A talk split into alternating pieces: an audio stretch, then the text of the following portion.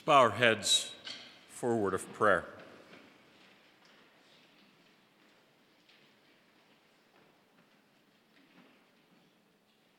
Father in heaven, as this day we celebrate the baptism of your Son, our Savior Jesus Christ, we are reminded of our own baptisms, where indeed you said yes to each and every one of us.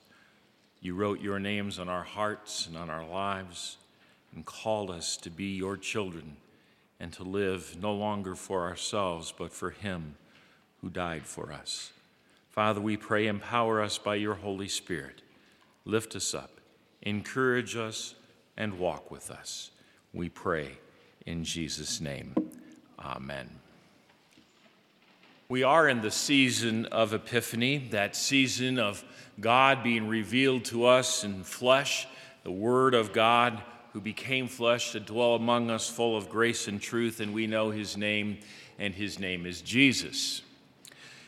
We skip a lot, though, because last week we were talking about Jesus being about a year old or so, and the Magi from the east coming to offer their gifts to him gifts of gold and frankincense and myrrh.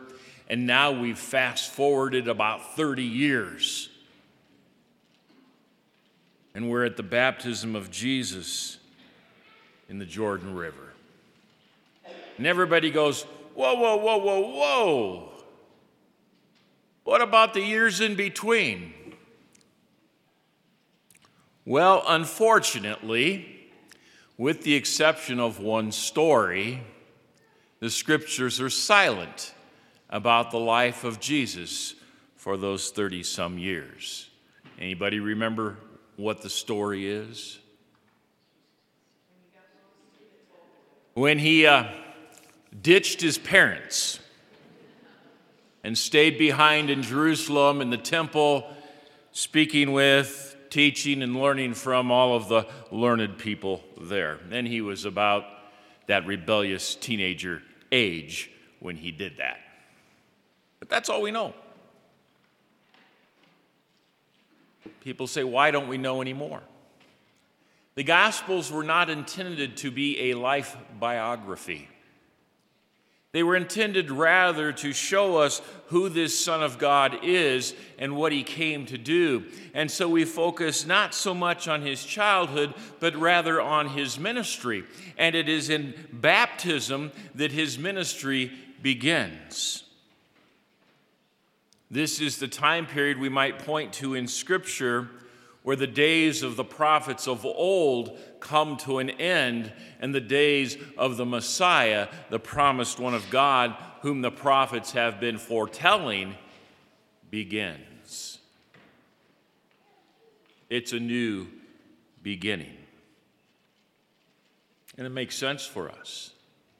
We read in our gospel lesson that as Jesus is baptized, the heavens are open to him. He saw the Spirit of God descending like a dove and coming to rest on him. And behold, a voice from heaven said, This is my beloved Son, with whom I am well pleased. It is one of those places in Scripture where we see the Father, the Son, and the Holy Spirit together in one place, in one account.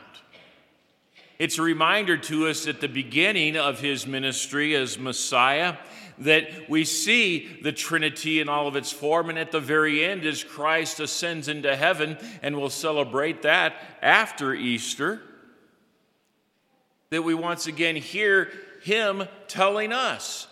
Go and make disciples of all nations, baptizing them in the name of the Father and of the Son and of the Holy Spirit, and teaching them to observe all things whatsoever I have commanded you.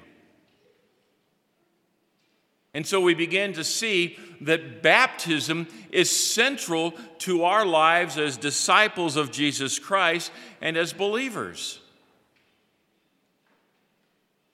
Just as Christ begins with baptism and ends with baptism, so also do we.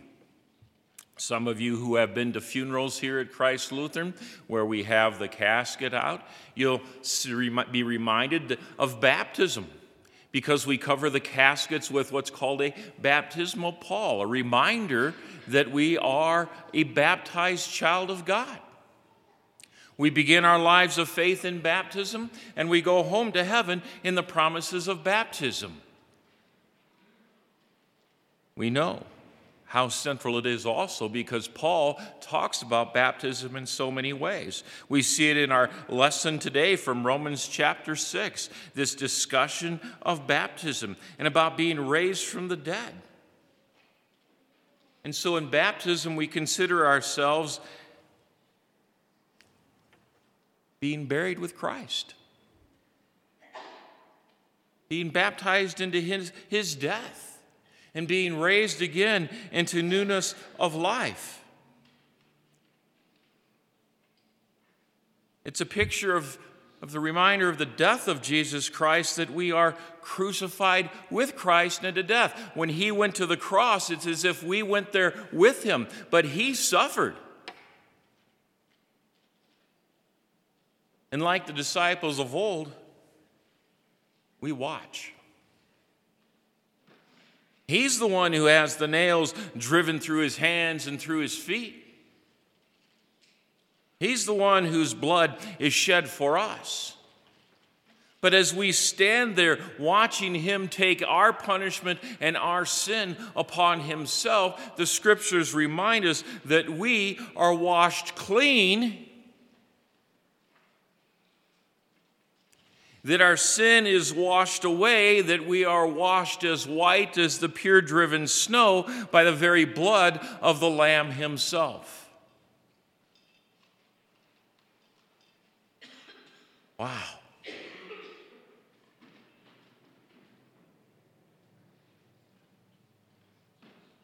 Think about it. Blood washing something white.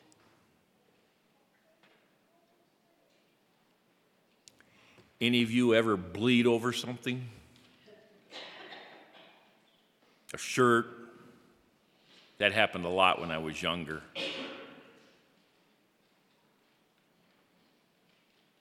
Try to get that blood out. How easy is that? I see gentlemen are going, the ladies are going,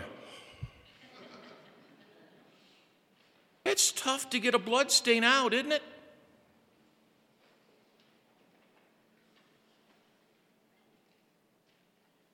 To me, that's a reminder that when Christ washes us clean with his blood, that we are stained with his blood. That it's his blood that covers the multitude of our sin. But in the Jewish understanding, the blood had to be shed to pay the price for the sins that were committed. Paul understands that.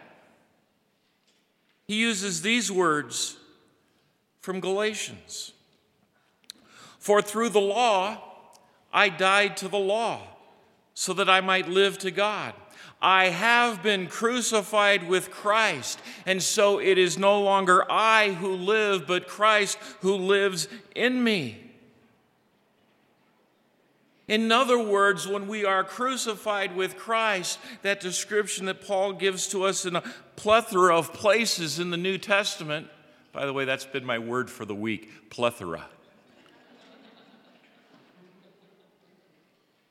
A multitude of places where Paul's talking about, which tells us that Paul sees this as so vitally important. That when we are crucified with Christ, it's no longer us who live, but Christ who lives in and through us. In other words, we're changed people.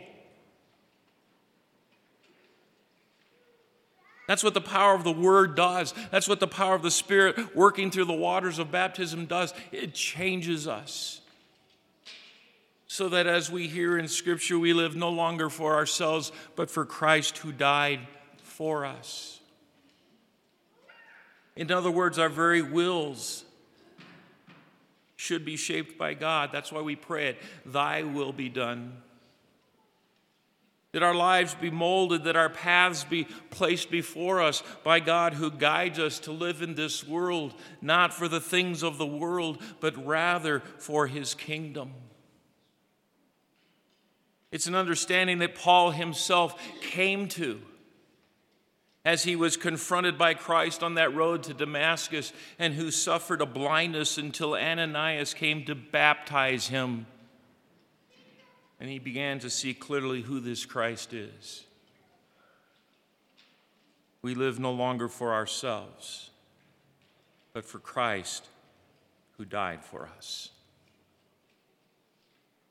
I think it's personal to Paul. And that's why he writes about it so often. And it should be personal to us as well. For in baptism, Christ has put his name on our hearts and our lives. And so the life that we now live, as Paul writes, the life that we now live in the flesh, we live by faith in Jesus Christ, who died and who rose again for each and every one of us. We live for Christ who loves us and gave himself for us. That's the true Christmas gift. It's that gift of salvation that comes in the name of Jesus Christ. And so we should live in ways that we don't uh, diminish the grace of God or take the grace of God for granted, but rather we live in a way that exemplifies Christ and shares the grace of Christ with the lives of people around us a life of love and mercy and forgiveness. It's not always easy to do because the devil is working overtime to drive us away from that understanding of the cross. The devil's very good about understanding our sinful human nature, and so he begins to work in the lives of people by going, Oh, you're not good enough for Jesus. you never do anything right. If you go to church, the roof would cave in. Who do you think you are? You got to live better. You got to be better. Someone once said to me, Pastor, you do the devil awful well. I, I don't know if that was a compliment or what, but you think about it, we've heard the words. We've heard the lies. And the reality is is that that's exactly what they are. Because you see God knew we can't ever be good enough. God knows that we can't ever do it all right. God knows that we can't ever earn it.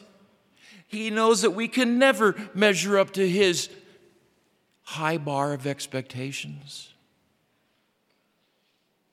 And that's why he sent Jesus to die.